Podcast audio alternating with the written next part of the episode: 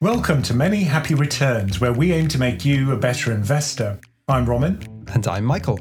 The UK has the highest inflation of any major economy, and markets expect the Bank of England to keep hiking interest rates in response. But how high could rates go? Will mortgages become unaffordable? I want to know whether there'll be a recession and if house prices could crash. And in today's dumb question of the week, why do central banks raise interest rates incrementally rather than in one big jump? All right, let's get into it. So, Ramin, it's actually been quite a long time since we talked about the housing market and interest rates, which is probably really stupid because they're always our most listened to episodes. but we don't want to become the kind of house price podcast, do we? No, that's just what the audience wants. That's what English people want. there is a kind of fixation on house prices in the UK. You know, people just think it's a surefire investment and it's always going to be great, but it's really hard to convince them that's not the case. I think people thought that. Maybe they're becoming a little less sure of themselves now. But it's funny, even talking to Laura, you know, I talked to her and she said, Oh, I had a house and it increased, you know, 50, 100% during the period I had it. But we always remember the kind of surges and we forget the long term trend. It's certainly something that's been passed down from my parents' generation was, you know, they bought houses in the trough of the late 80s, early 90s, and then retired early when it went up threefold. I bought this house for £2,000. Yeah. And a marathon bar. It's a Snickers now. Come on. But I guess the reason it's now forefront of everyone's minds is that interest rates are rising. I'm sure no one's missed that fact, especially if you have a mortgage. But I guess before we get into the question of how high rates could go, let's just discuss why they are they rising to begin with.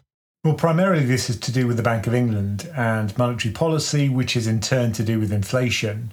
And if inflation's high, the Bank of England is going to raise interest rates.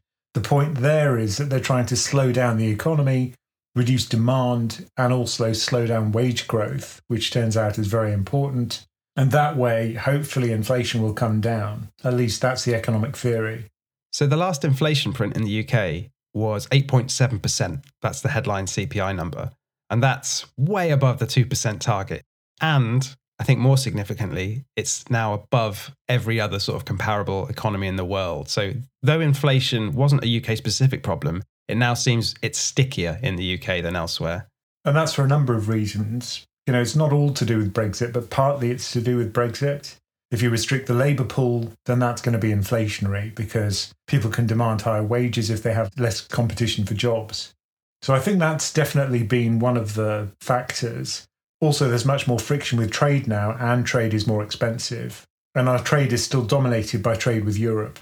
But it's not just Brexit, is it? It's the structural issues in the UK economy where we're a massive importer of energy. And obviously, we had the energy spike following the war in Ukraine, though that is now starting to subside. Yep. And our energy policy is pretty poor, pretty shabby. You know, we should have become more energy independent more quickly. It is happening. We are becoming more energy independent. We're shifting towards renewables. But then there was also the kind of supply chain issues that were layered on top of all the other crises. That was certainly the impulse to begin with, wasn't it? It was energy and supply chain issues. But now it's all about wages and wage growth. So annual wage growth in the UK was 7.2% in April, and that's up from 6.8% in the previous reading. That's the highest reading on record, excluding the COVID period where things went a bit weird. And, you know, on the face of it, it might sound a good thing, right? For workers, our wages are growing 7% a year, but it means inflation's going to be high in that situation. Also, we have a productivity problem where we're not producing more stuff per unit time. We haven't done for a long time. And our productivity growth hasn't matched other developed countries. So, all of those combined have produced a pretty poor growth outlook for the UK, but also a very sticky inflation problem. And I think when the Bank of England talks about sticky inflation, which they're now having to do a lot, they look at core inflation, don't they? Which strips out the food and the energy, the volatile prices. And when you look at core inflation, it actually increased from 6.2% in March to 6.8% in April. And core inflation is still accelerating upwards. So that's a real problem for the Bank of England. If you look at comparable data from the US, there what you see is that inflation, core inflation, has fallen a bit, but it hasn't really fallen a lot. And it's kind of stabilized at a certain number now. At least it's not accelerating upwards. That's right. But this wage problem and it's odd to talk about it as a problem, but it is, is going to have to go away before core inflation falls. That's not going to be pleasant. And I think the other point is that for a decade, we haven't seen real wage growth in the UK. Expecting people to take another cut in real wages is just unreasonable, I think. They are taking a cut in real wages, though. We've talked about wage growth being strong, but in real terms, it's about negative 2%. But the difficulty now is that it'll have to fall even more wage growth in order to get core inflation to slow down. So it's going to be very painful. There's just no question about it. And that usually comes with a great deal of economic pain, individual pain. And then, of course, we have this housing crisis potentially, which you have to layer on top. And the other component here is that the unemployment rate is super low. So that's just 3.8%, which is a rate we haven't seen for about half a century. And there's over 1 million job vacancies in the UK. So, to use the economist speak, it's a tight labour market. Very, very, very tight. Particularly in certain sectors. And I think the difficulty is going to be fixing that structural problem. How do you get enough people into the country in order to service the jobs? Or you can get people out of retirement to do the jobs. A lot of people are now sick in the UK, long term sick. That number's increased a lot. And that means labour force participation. That's the number of people who could potentially work, who do work, is very low compared to recent history. Yeah. And the other option is the Bank of England whacks up interest rates so much it sends companies out of business, it depresses hiring, and the unemployment rate just goes up. We don't get more people, but we just get more unemployed. Yeah, it's a very difficult situation for everybody, including the Bank of England. Look, they don't want to do this. They don't want to cause the pain. They get a lot of the brunt of the hatred, I think, because they're the ones that are seen as causing the problem. But it's really not their problem. It, has, it hasn't been created by the Bank of England. I saw someone say it was like getting mad at the plumber for trying to fix your broken boiler. It's exactly true. That's a great analogy. I think it's true. Andrew Bailey is a plumber. I could see that actually. You like Andrew Bailey now? Didn't I hear you say that? Yeah, I'm warming to him. I don't know what's going on. It's some kind of Stockholm syndrome thing. You know, I just look at him and I think, oh, he's not so bad. I know why you warm to him. It's because he made a self depreciating joke about eating pasties every day or something. That was funny. he said he's been visiting Greggs and uh, looking at me. You may not be surprised by that. Yeah, because he was trying to track inflation, right? Yeah. He was trying to just measure pasty costs, sausage roll costs. You can't say he's not got his finger on the pulse. I mean, Andrew Bailey's looking at lots of different things, isn't he? Sausage roll prices, for sure, we know that, but also wages. I guess that's the big one he's looking at. And we found that in the UK markets, after the latest wage inflation print, which is, you know, ridiculously high, gilt yields jumped, didn't they? Yeah, and the thing about gilt yields is that they have an additional dimension which you don't have for stock markets, which is time. So, how long is the government borrowing for? So, that's where the yield curve comes from. The short end of the curve very much reflects Bank of England rate policy. If the Bank of England raises interest rates, then those short term rates increase. Often they increase in anticipation of what the Bank of England's going to do.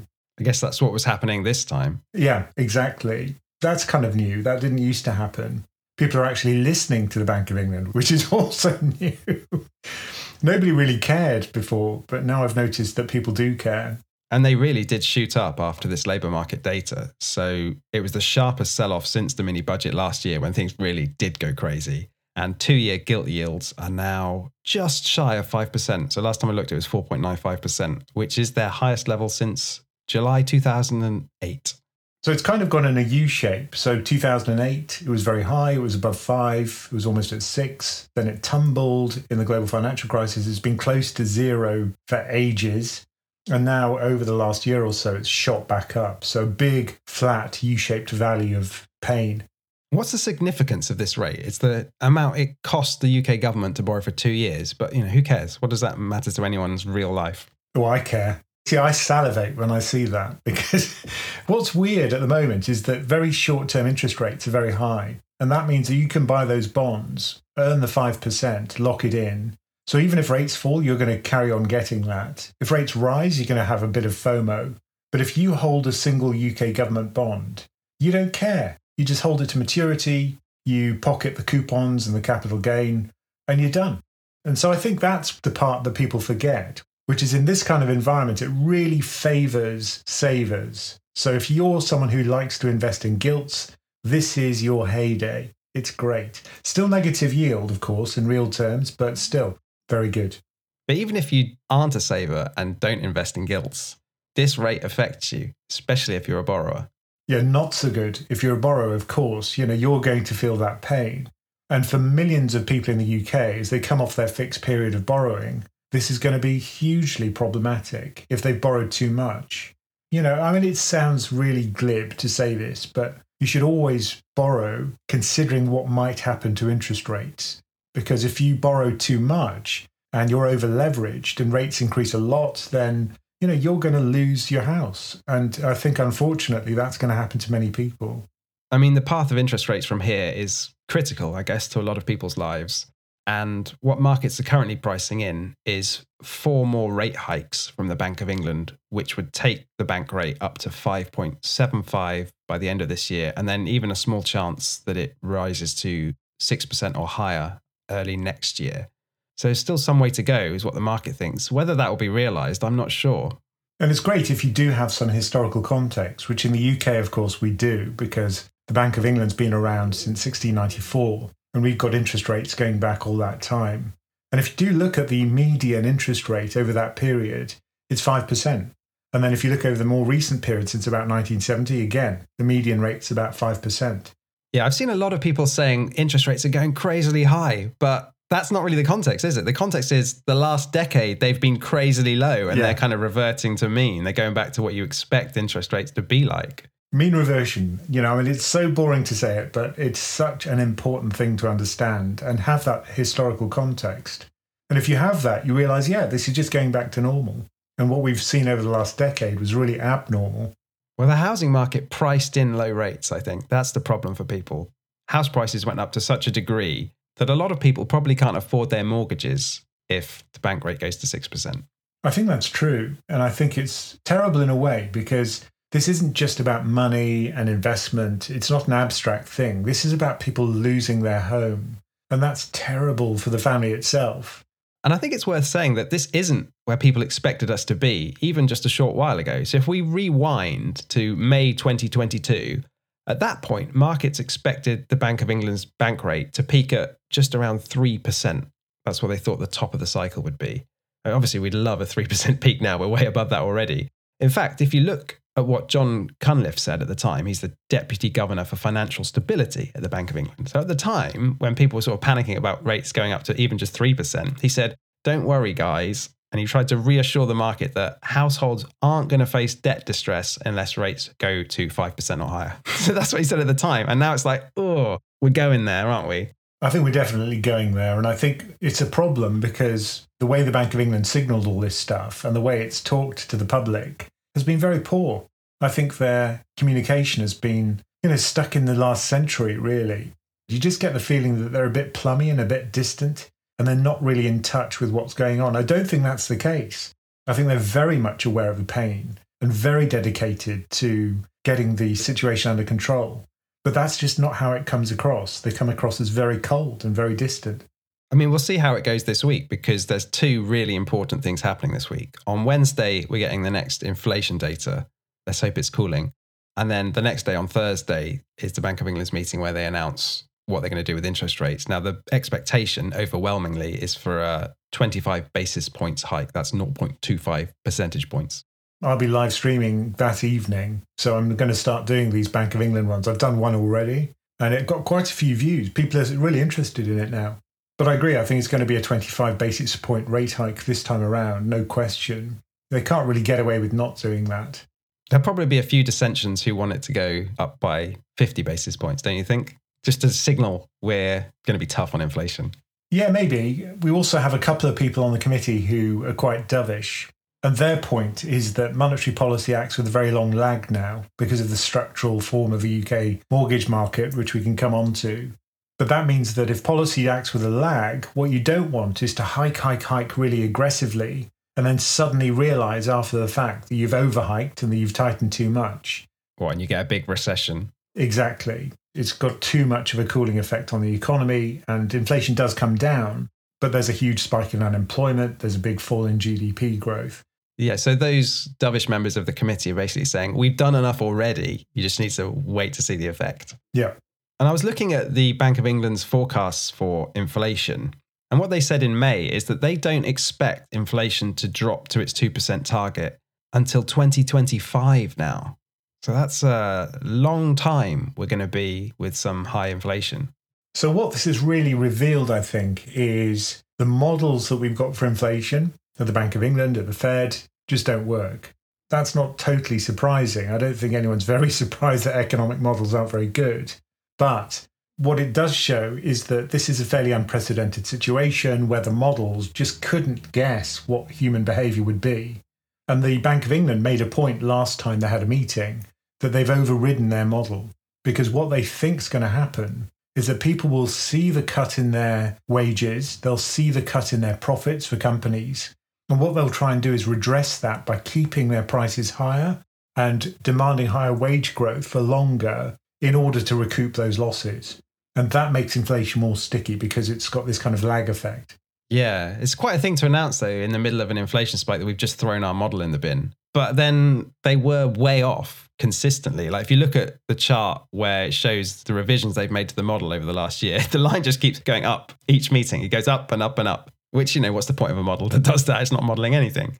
And I know that they have now commissioned an independent review into their modeling. Yeah. But I think the best metaphor for these models is kind of like being a sailing ship in the 19th century. They didn't have radar. If there was a foggy day and they were close to rocks, people just had to lean over the side of the ship and just look out for rocks and listen for rocks. Just go into Greggs and listen to the sausage roll. What are you telling me, roll? but it's a little bit like that. You know, you don't really know what's going to happen. The best you can do is just look at that inflation line and try and guess where it's going to go. But though you say that's the best we can do, there's no point in that. Why go through all this game? Why not just say inflation is 8 point whatever percent it is, therefore interest rates need to be somewhere up near that? Well, people have talked about having some kind of mechanized policy where you just use something like a Taylor rule, it's called after John Taylor, who came up with the idea. What he found was that you can actually predict what the Fed does pretty closely based on just a couple of variables. But the problem there is that these things don't work. They would break down in extreme situations like the COVID crisis, where you have to cut rates, right? You might not think it's appropriate, but it's a huge systemic problem, so you have to cut rates. And the model wouldn't see it because it wouldn't appear in the data quickly enough. There are a number of problems with a mechanized monetary policy. Humans can probably do a better job. Yeah, but which humans?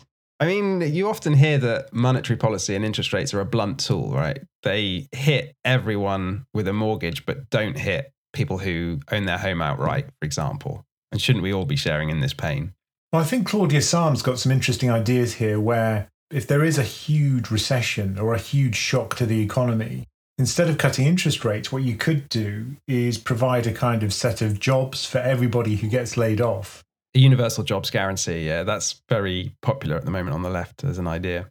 But look, I think that's not really acceptable to many people. And it's not the situation we're in now, right? The implication of that when you're using fiscal policy rather than monetary policy is that when inflation goes really high, then you have to start raising taxes. And you have to start raising taxes on ordinary people because it's not Jeff Bezos and Elon Musk's spending that's causing inflation, it's all of our spending. But with taxes, what you have is a huge amount of granularity. So let's say that you just tax luxury items. So fancy holidays, luxury products. Well, very poor people are not going to buy those things. Yeah, but that's not what's causing the inflation, is it? It's part of the problem. The other part of the problem is obviously things like services prices being kept high. So you can also change corporate taxes and affect those as well. So if margins are too high, maybe you could do something about that. The problem here is kind of twofold if you went down this road is that one, putting this all in the hands of politicians makes it really susceptible to the political cycle and elections rather than independence, which you have with central banks. And also, you're halfway to a centrally planned economy when you're talking about really granular targeting of taxes on consumption and profit margins for different industries. But we already have a centrally planned economy in many ways. You look at the subsidies which are given by many governments to their various industries. Look at the CHIPS Act in the United States. That's a centrally planned economy. You can call it what you like, but it's not free markets. Yes, but we have to pretend that it's free markets, Ramin, and you you can't pretend it with modern monetary theory. But I think this goes beyond MMT. I think this is more a matter of having new ideas in a new situation. And I think what's pretty clear is that, like you say, having one monetary policy in the UK even is hugely inappropriate because essentially the UK is two countries it's London and the rest of the country. Oh, I thought you were going to say England and Scotland. No. it's four countries. But if you just look at any aspect of any economic number at all, just choose anything. It could be wages, it could be house prices, it could be education. Anything you look at is completely different in the capital and the rest of the country.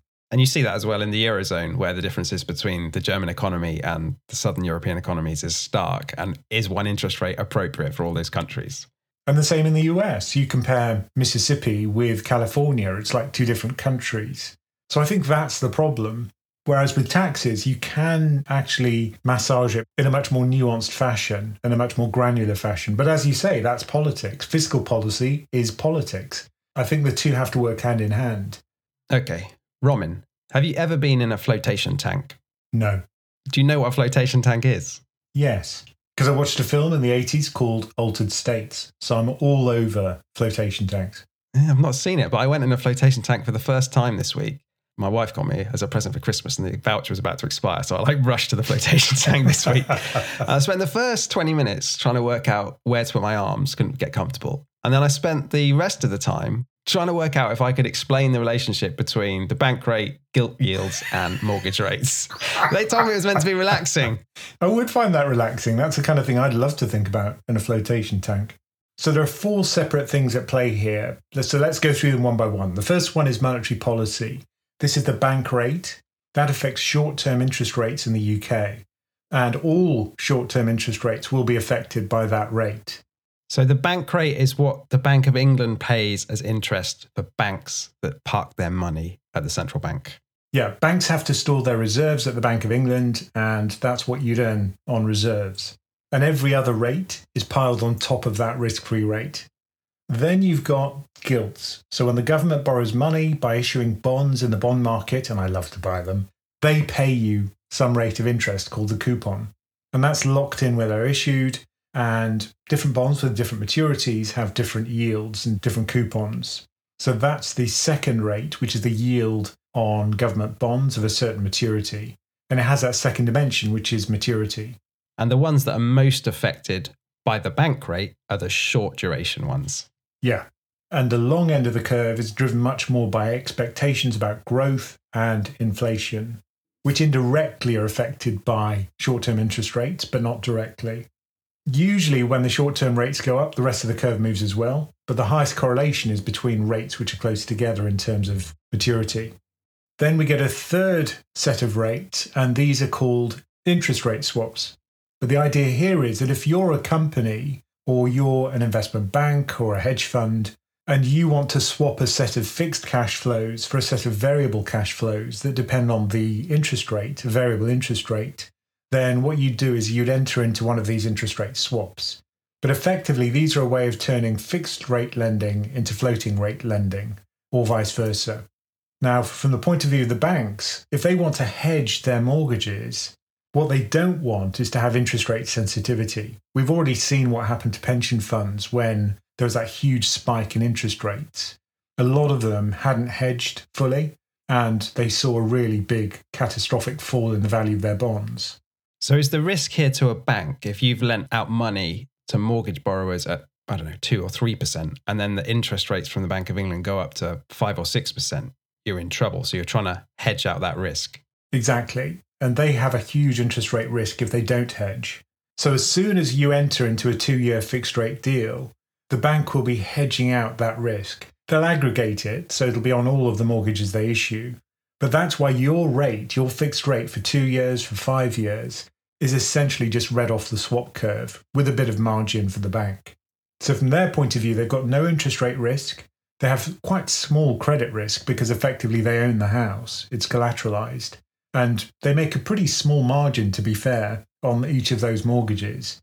But that's how they price them. That's where the rates are coming from when you fix your mortgage. It's very little to do with the bank, it's much more to do with the swaps market. And so your mortgage rate is kind of determined by the swap rate. And what's the swap rate actually sensitive to? Well, it's sensitive to how many companies are hedging with swaps. So if there's lots of corporate bond issuance, that will affect the swap rates a lot. But certainly the yields on government bonds will affect it too. The rate will be very similar to the gilt yield with a similar maturity. Won't be exactly the same because you are taking some counterparty risk with these, which you aren't with the gilts. So usually the yield will be a little bit higher than it would be for equivalent gilt. So it sounds like there's a kind of waterfall. The Bank of England looks at inflation and determines the bank rate. That kind of sets short term gilt yields with a bit of anticipation from the market. And then interest rate swaps look at those short term gilt yields and they have a bit of credit risk in there or whatever. And then mortgage rates look at those interest rate swaps and again price in a bit of credit risk and everything else. So it's kind of this waterfall of interest rates. Is that kind of right? Yeah, it's like a cake where you've got the risk free rate at the bottom and then you just layer in risks as you go further out. So you've got duration risk, which you add if you add maturity, you've got credit risk if you've got mortgages, for example. And then on top of that, with some mortgages, if you've got a very high loan to value, if you're borrowing a larger percentage of your house's value, that's a bigger risk to the bank and that'll add an extra bit of interest cost to the borrower. Why couldn't you have been in the flotation tank with me? Would have saved me all this time. so let's look at what the market is expecting for mortgage rates.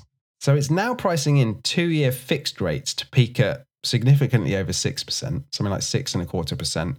Five-year fixes to peak at around five and a half percent, and this is all towards the end of this year. And the floating rate loans, if you have to be on one of those, to go up to six and a half percent early next year. So that's a massive jump from where we were just 18 months ago, right? And I think that's the problem. I think it's the shock. People don't realize how much it's going to affect them. If you're coming off a fixed rate that was less than 2%, which is what most people had, certainly less than two and a half, if you're jumping to six and a bit, that's a terrible increase in the payments that you have to make. And maybe if you've never had a mortgage before, you look at it and go, is it really that bad going from two and a half to six? they're both small numbers. But you've got to think about six is 300% larger than two when it comes to your interest payments. That's not the total mortgage payment because you've got the repayment of principal, but it's a massive jump in your monthly outgoings.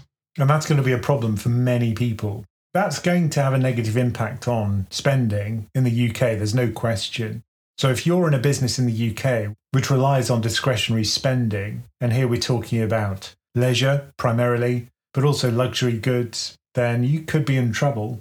The Resolution Foundation have done some fantastic work on this, and they calculated that based on current market expectations, mortgage payments, if you aggregate and total them up for the whole UK economy, they're projected to rise by around 16 billion pounds compared with before this interest rate hiking cycle started. And what's interesting is that almost two thirds of that rise is still to come. This is the lag effect we talk about. So people have fixed for two to five years or whatever it might be. So rates have gone up a lot already, but most of that effect has not been felt yet. And if you look around you, I mean, in the UK right now, I mean, I just walk around walking Teddy and, you know, I'd look at the stuff in the financial news. You can see that there hasn't been a big impact in terms of people going out and spending money. If you go to a restaurant, it's still full. If you go to London, for example, you're not seeing places really suffering because people are cutting back on spending, not yet. But I think that probably will happen. And I think there's a really interesting survey from the Office for National Statistics, and it looks at home ownership in 2021 using the census data.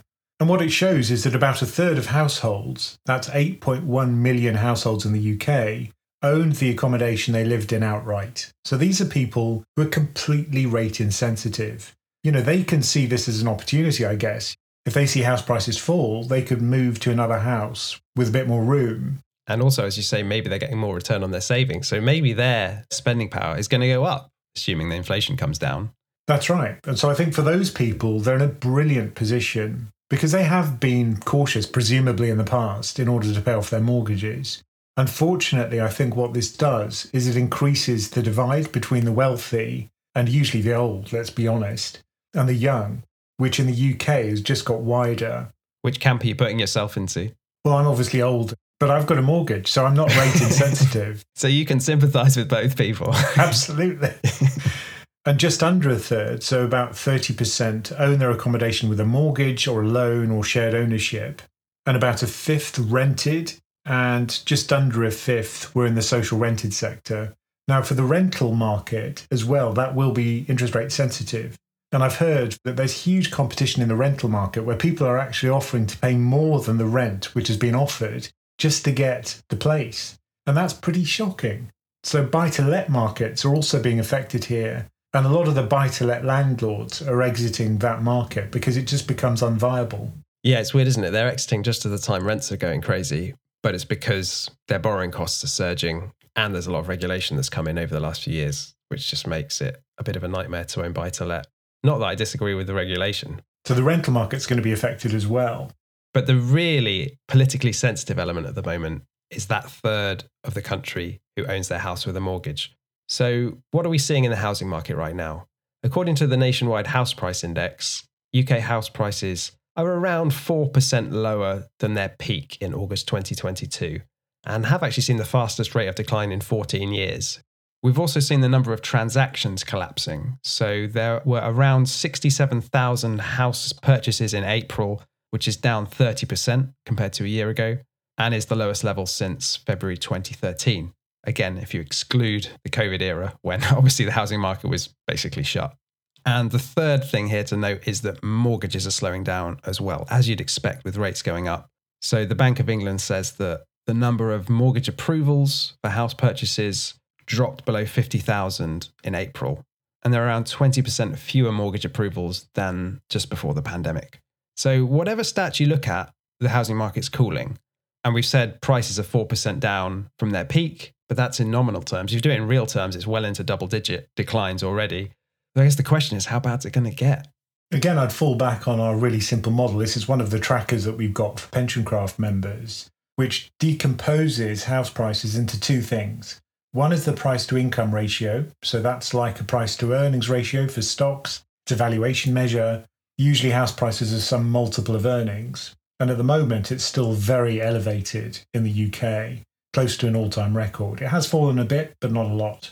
And then you've got the wage growth component. And those are growing very rapidly in the UK. So that's a kind of positive for the housing market. But if we see a very strong mean reversion in that price to income ratio, which isn't impossible, then we could see the price to income ratio fall from around six and a half times to something like the long term average, which is around four times. And that's a huge fall. So that would be what, a 30, 40% fall? Yeah. And so if we just see a kind of moderate mean reversion to something like five and a half times, that's the kind of central case for our model then we're talking about a much more modest fall of around 15, 16%. And I think that's much more likely. Yeah, because that would be in nominal terms, right? So in real terms, you'd be looking at maybe 25, 30% fall, which seems about right instinctively when you're thinking about past house price crashes in the UK. So if you combine those two things, reasonable wage growth and reversion to a kind of moderate price to income ratio, there you're looking at about a 12.5% fall over the course of each year for the next couple of years. That's pretty painful. Obviously, that's going to be painful for many people who have negative equity. Because I've seen some people saying, oh, everyone's going overboard. Interest rates were like 13% if you go back to the late 80s. Now they're only going to go up to 6%. You're all getting overexcited. But then Neal Hudson, who does some brilliant research on the UK property market, he's kind of calculated the effective interest rate controlling for lots of different factors because it's not comparing apples with apples when you look back to the 80s. For one, house prices, like you say, compared to incomes, are way higher now. So, small interest rate is much more of your disposable income. And also, back then, there were some schemes in the UK to be able to offset some of your mortgage payments against tax and things like this. But the upshot of all these calculations is that a 6% mortgage rate now is actually equivalent to the 13% rate in the 1980s. So maybe that's your rebuttal if you're a young person sick of hearing about avocado toast and all that from your parents and grandparents. but the simple fact is, house prices are too high. We had kind of an illusory wealth, an imaginary wealth, if you like, when interest rates were at zero. And we lived our lives accordingly and we borrowed accordingly. And now everything's got to re rate downwards. And it's going to involve pain, there's no question.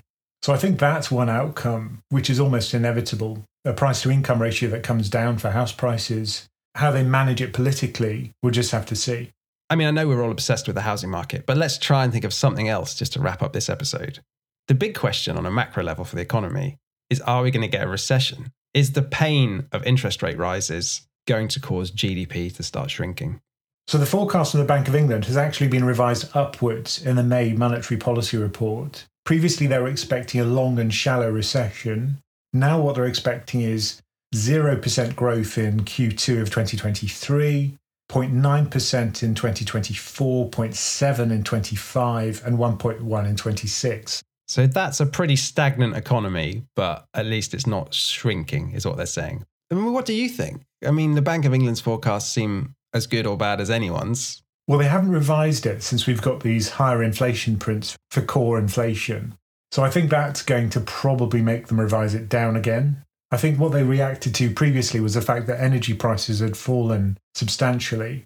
And that usually causes a big problem for the UK economy because it's an input cost. But my instinct is that we're going to get a recession. Just it feels like it, but then feelings are really misleading in these kind of situations. I guess the counter argument to the feeling is that we've got a very tight labour market. But what that means for the Bank of England is much worse for, as an entity, because what it means is that they're going to have to crush the economy with interest rates. If there's a tight labour market, the only way they can get inflation down is by increasing unemployment.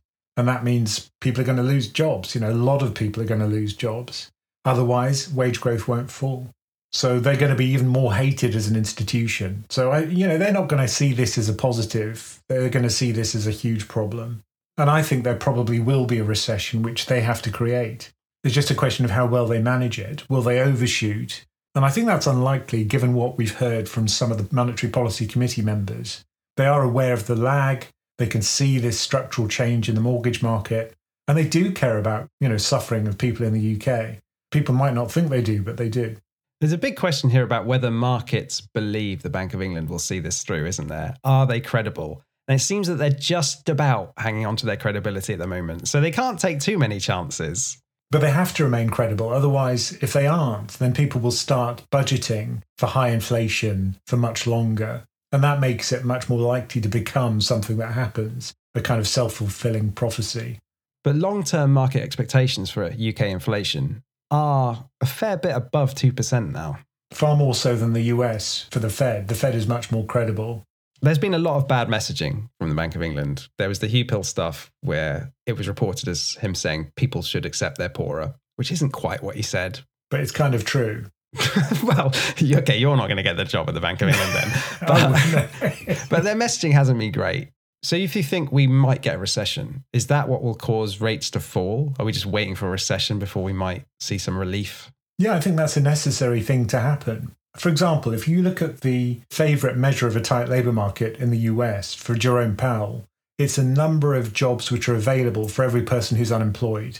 And in the US, that's still quite high. It's around 1.7. Now, in the UK, it's not as extreme. So it reached around one vacancy per person unemployed. And then it's fallen quite a bit since then. So it's now 0.8 vacancies per person unemployed. So it is less tight. It's getting looser, the UK labour market but still very tight by historic standards, the highest it's ever been. Now, what makes that tightness reduce? It's always a recession, and that always comes with higher unemployment. Such a depressing thing to say, isn't it? Why does the world have to work this way? But this is the unfortunate thing with cycles, which is that, you know, eventually it causes pain. But you do have the kind of euphoric periods when everything's great. Of course, we never feel it when it is good. You only think it's good in retrospect. Yeah, I was going to say, when was the last time it was great? It was great during the last decade. Was it though? A lot of people feel like it was stagnation. Real wage growth. There was none of it. It depends which country you live in, I think. But for the UK, certainly for some people, I think it was pretty good. People who did have the wealth, who could invest in the stock market, who could buy housing, which was flattered hugely by zero interest rates. For them, it's been a brilliant decade. For young people, I think it's been a disaster. And for poor people, also a disaster. I'm trying to think what the real peak was. I guess it was the period between the fall of the Berlin Wall and September 11th. it's the 90s, basically. when I was a child was the best times. I'm getting so old, I'm getting into nostalgia now. The summer of 76, that hot summer, that was a peak for me, probably. Was that the peak? I missed it. I was not even born. Now, I mentioned that model which looks at house prices in the UK and tries to project them into the future. If you're interested in getting access to that and all the other goodies that go with membership, like our chat application so you can ask a question whenever you want, but also our members only videos, then just go to our website, pensioncraft.com. Okay, today's dumb question of the week comes from one of our listeners, Edmund. And he asks, why do central banks raise interest rates incrementally rather than in one big jump? So, to just read from his email, he says, Why are central banks pussyfooting around with 25 basis point rises when we all know the terminal rate is going to need to be much higher? Put another way, why not just say, Bosh, here's a 400, 500 basis point rise? It's what we'll ultimately need to tame inflation. Rip off the plaster and get inflation back under control. What do you think, Ramin? Why have they done this slow hiking cycle when we could have just gone up to 4% interest rates a year ago? Going back to that nautical analogy, which of course I love to do, if you are moving around in the fog, what you don't want is to move too fast because you don't know how far away the rocks are. Now, what are the rocks in this situation? If you raise rates by 400 basis points, remember that monetary policy operates with this lag now, which is very long, roughly two years. How do you know how much to raise interest rates? You don't. And every crisis is different. So you're a kind of unknown distance from the recession rocks. You don't want to move too quickly because if you do, you could actually hit the rocks and make the problem worse. You don't want to move too slowly. If you do, then inflation could get out of control. So 25 basis point moves are simply the compromise between those two. So there is a little bit of wait and see what happens. Although the Fed's been very aggressive this time around, with a five percentage point increase over the course of just over a year. It's the fastest hiking cycle since the 70s, I think, in a long, long time. Yeah. I think the other thing, maybe, is that though they don't talk about this, central banks kind of have to coordinate with each other around the world, or certainly with the Fed. You can't get too out of line with the Fed if you're a developed market economy. So you can't really just go 400 points up if the Fed's going in 0.25 or 0.5 increases, can you? And that's the other point, which is it would create volatility in all sorts of markets. The currency markets, if your rate goes up four percentage points, nobody else's does, then your currency will hugely appreciate and create huge amounts of volatility. And that's a problem for people who are exporting, companies which are exporting. And then you've got the effect on the bond market, which would be fairly catastrophic. So I think there are all sorts of reasons why you kind of do it gradually rather than as one big shock. Cowardice is the main one.